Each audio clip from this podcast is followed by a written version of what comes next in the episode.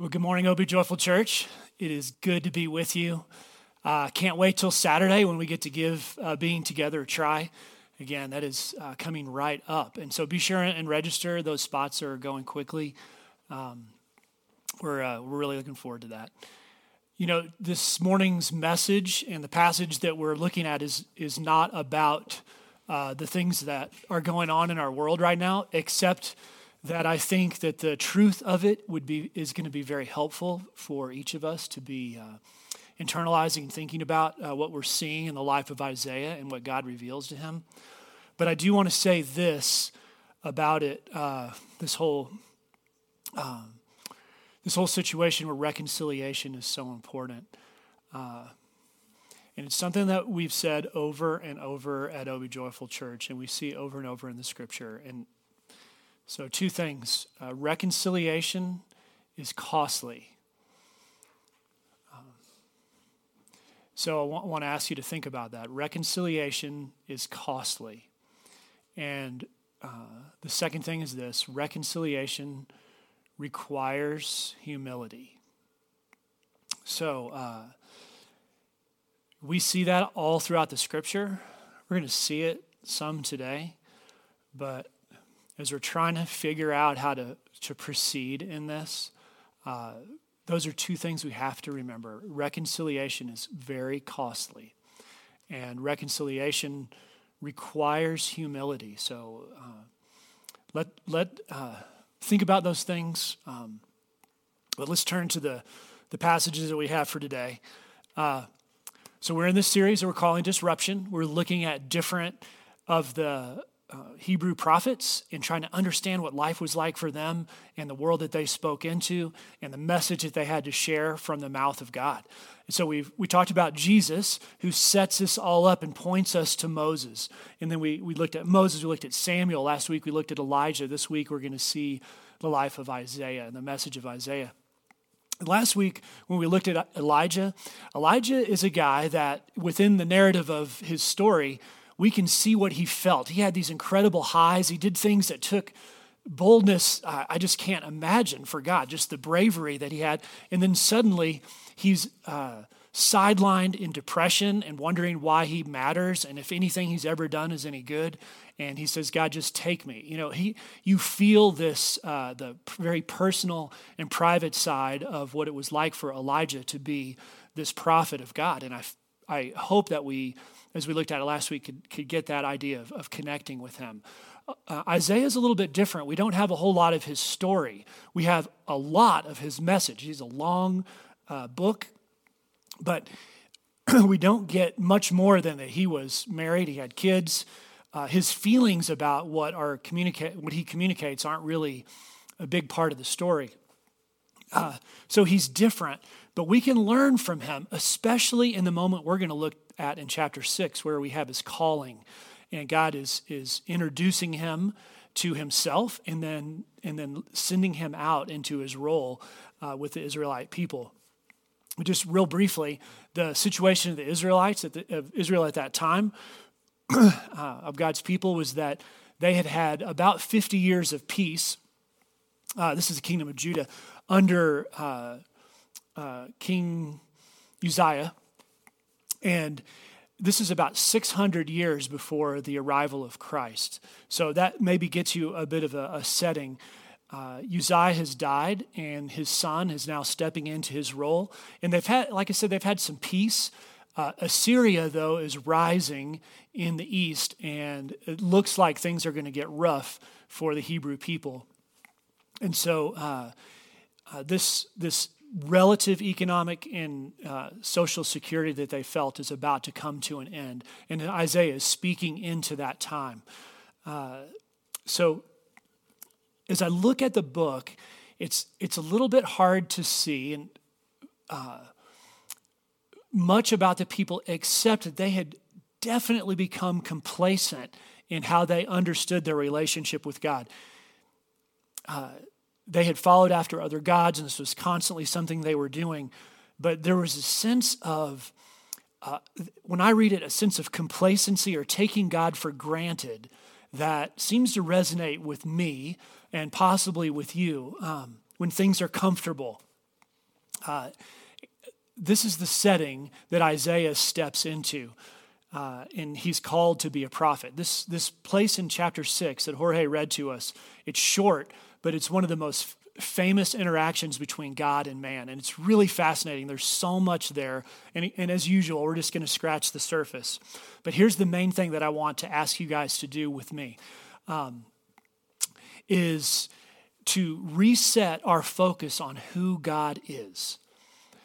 Um, it, as I've looked at this, I've been thinking about all these situations that we've been in the months of the COVID thing, the new uh, struggles that we're having globally around issues of race and rights and freedom.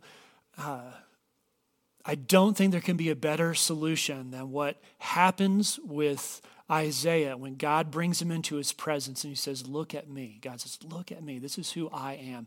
And when we're in that place, we're naturally drawn to be in a spot of humility. And we, uh, in this story, are going to see this incredible uh, reconciliation that happens in, in the message in the moment in chapter 6 and the message that Isaiah has throughout his story.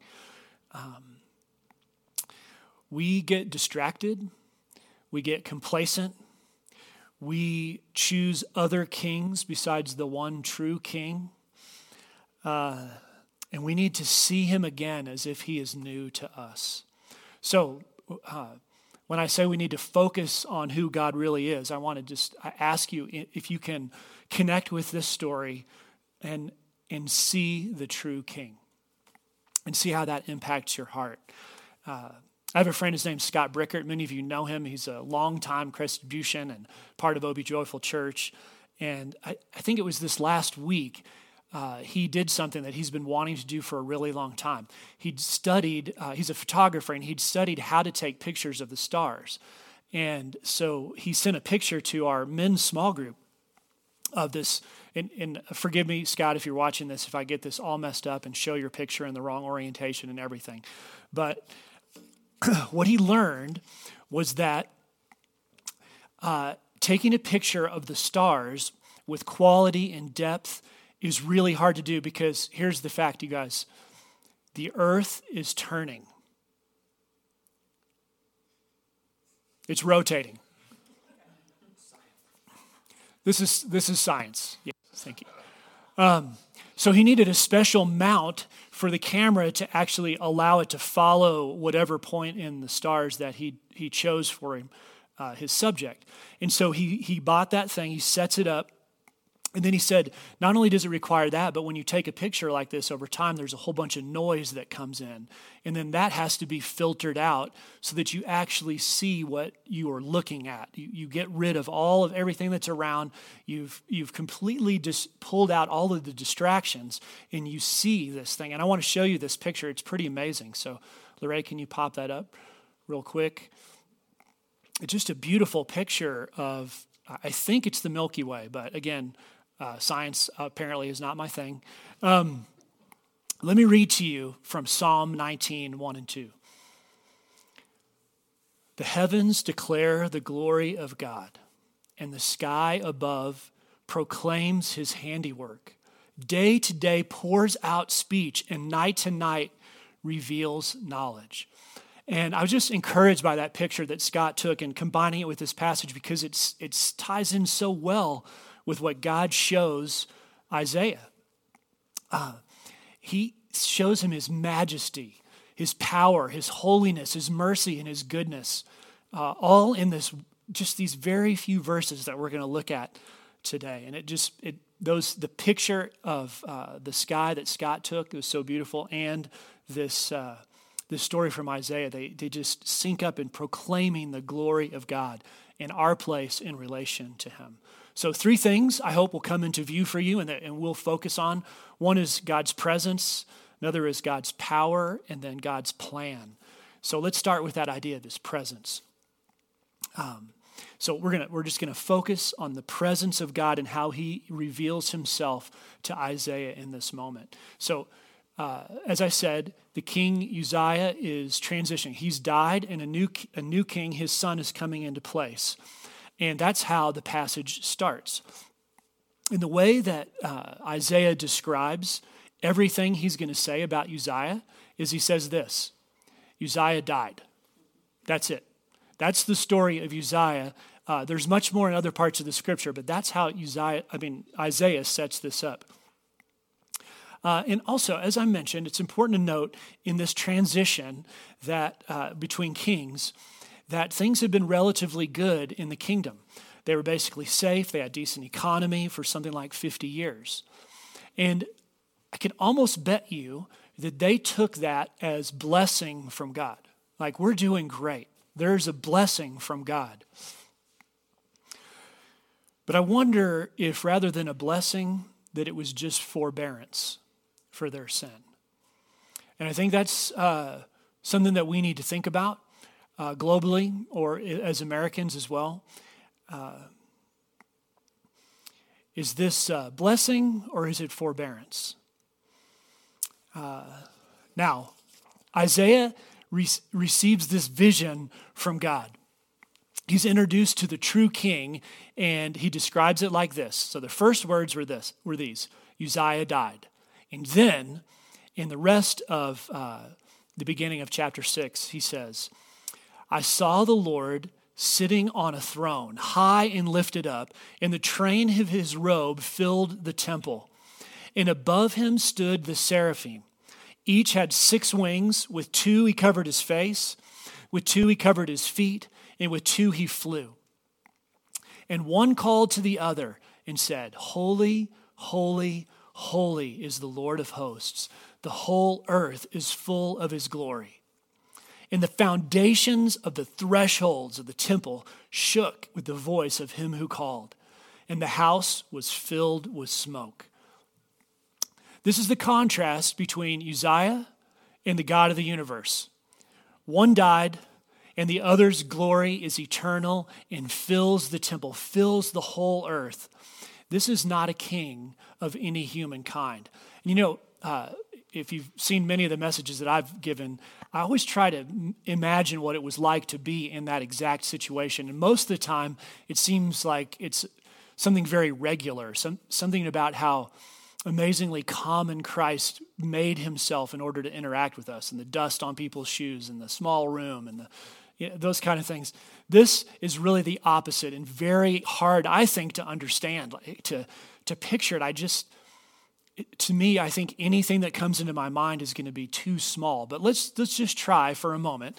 Uh, Isaiah is in some kind of grand temple uh, it's not described though, but it says that God is lifted high up above and that the train of his robe fills the whole place. So there's just this majestic presence of God. And above him are these seraphim that aren't described like this anywhere else, or, or aren't named like this anywhere else in Scripture. They're majestic, they're powerful, they're beautiful, and they're calling out the holiness of God. Now, uh, this idea of holiness, we could spend weeks on, and we're just going to get one little point on the holiness of God. Uh, but it's critical to how we understand who He is and what and what He's doing. Uh, his holiness is absolute. It's perfect. It's morally and spiritually and creatively above all other things and completely separate from us. It's the standard for all things. Uh, now, I mean, this is going to sound pretty, pretty lame as a way to describe this, but I'm going to do it anyway. Uh, it's never stopped me before. Uh, I love to have conversations with my friend Holden McCrae about science. And uh, Holden is a scientist, and as we've already discovered, I am not.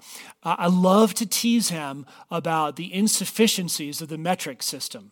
I mean, who needs some base 10 system when we have like 12 inches in a foot? I mean, it doesn't make any sense. I keep telling him that the imperial system is going to take over the world. That's actually, we're headed back to that. And pretty soon he's going to be measuring things in like pecks and bushels and things like that, which are a part of the imperial system. Um, base 10 just makes science too easy. Now, I know deep down inside he agrees with me, but he puts up this front, okay? Uh, here's the thing when we're really doing science, when we're really, people are really trying to discover, you can't just uh, have no standard. You have to have a standard. You have to be able to measure things, right? Right and pure and good have a standard. They don't just exist in uh, just some kind of moral morass. There is right, there is good, there is purity. And we can't guess at those things. They require an exact measurement of what they are. Uh, in, not any more than we can uh, measure the creation that God has given us in subatomic particles. He, these things had to be set up precisely and perfectly and measured exactly, or they don't work. Everything doesn't work unless it is done perfectly in creation. And that is what God has brought to us a measure that His holiness has provided. We need a God who is perfect and above all things as the measure for everything that we understand in this world. Uh, but God is, is showing Isaiah something in this when they're calling out his holiness. He's showing Isaiah, he's showing the people, he's showing us through the words of Isaiah that there is a king. There is one king, he's not a politician.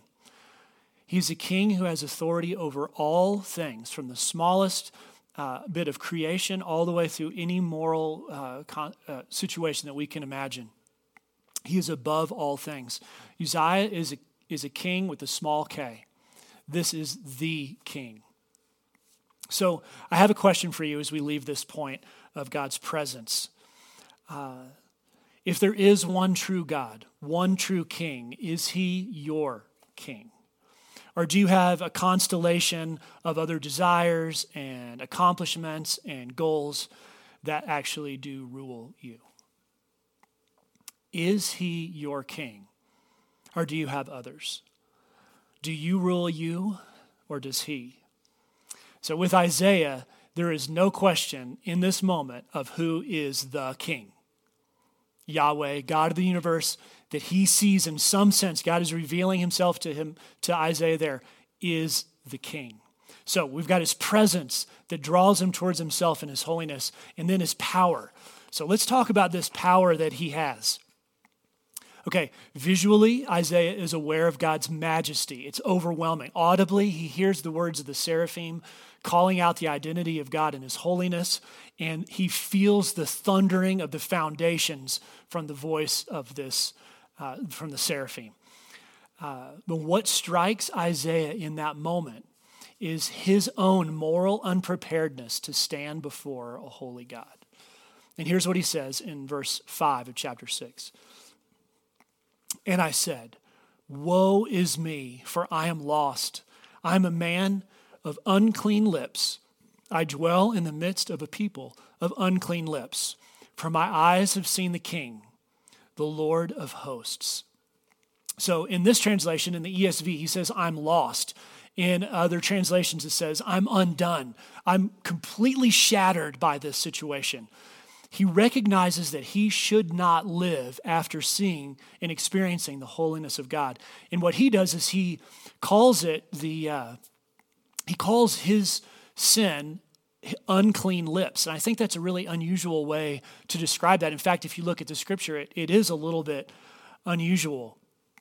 Uh, he, uh, he uses that uh, actually earlier in his uh, writings, and, and, he'll say, uh, he says that the words of my people, the Israelite or the Hebrew people, the, the lips that, uh, the words that are, that come from us, the, the lips of our Wow. Sheesh. Anyway, he, he's, as you can see, he's metaphorically putting this on lips. Uh, and he does it in his script, in his uh, words from God. And it's, it's really interesting that he does that. But, you know, you almost imagine uh, a little kid reading this, and the kid reads, well, that he says, you know, I'm a man of unclean lips. I mean, literally, I mean, if I was five, I'd be like, well, does he have like SpaghettiOs on his chin? You know, what does this mean? Um, well, no, he, he's saying that the words of our mouths betray our hearts. the words of our mouths uh, it, it are the things that are precursors to our actions. And so I, this is Isaiah's way of saying, uh, or trying to be honest about who he is and what's happening in his heart. So that's his metaphor. Now, you have to picture what happens next. And again, it's hard to, to do, but it says that the seraphim, this amazing creature that is worshiping God, uh, hears Isaiah's words. Isaiah says, I'm unclean. And you can almost see Isaiah backing up and, and crouching down. And the seraphim takes tongs, it says, uh, with this hot coal from the altar of God. And I'm just going to tell you the altar of God with coals on it has got to be legit, right? So he takes that coal and he's going towards Isaiah. Now, what's Isaiah thinking is going to happen here? I freak up, I freak out when a bee flies towards me, right? So here comes this amazing creature of God with a, a hot coal from the altar of God, and he he places it on Isaiah's mouth. And he says, Your guilt is taken away and your sin is atoned for. That had to be the last thing that Isaiah was expecting to happen. But what's, what's amazing to me is that in this situation, in this vision, that somehow Isaiah is interacting with the God of the universe, uh, that God allows Isaiah's metaphor to be the one that he comes to him with. And, and there's an understanding there and communication. It just, I think it's powerful. He says, You're no longer guilty. Your sin has been removed. You are cleaned and you're acceptable. When Isaiah came into that place, he was not acceptable, but he recognized his need in humility because of the greatness and the holiness of God, and God took care of the sin. God took care of it. Do you see the foreshadowing of the gospel in this? See, uh, Isaiah's mission, much of it would be to communicate about who Jesus was, to give specific uh, prophetic utterance to, to lead us to see who Jesus was as the Messiah, like where he would be born, how he would die, all kinds of things that we see later in the book of Isaiah. It's just, it's beautiful. And here's the thing uh, Jesus, when he sacrificed himself, he provided the power for that coal, that uh, figurative thing that God did for Isaiah to actually allow forgiveness. Jesus provides forgiveness, past, present, and future. So the work that God did right there to, to, uh, to free Isaiah from his sin was empowered by Christ. And Isaiah is going to spend a lot of his career talking about Jesus. It's just, it's cool how, how this is all tied together. Jesus took away the sin took away his sin and he destroyed the consequences of it forever. And Isaiah is going to prepare us for that as part of his mission. So we see the power of God uh, in this interaction that he has, and he forgives the sin. He, clean, he cleanses Isaiah. And so we've seen the presence, the power, and now the plan of God. Uh, Look at me, look with me at, at verse 8. And I heard the voice of the Lord saying, Whom shall I send, and who will go for us? Now, again, imagine the situation.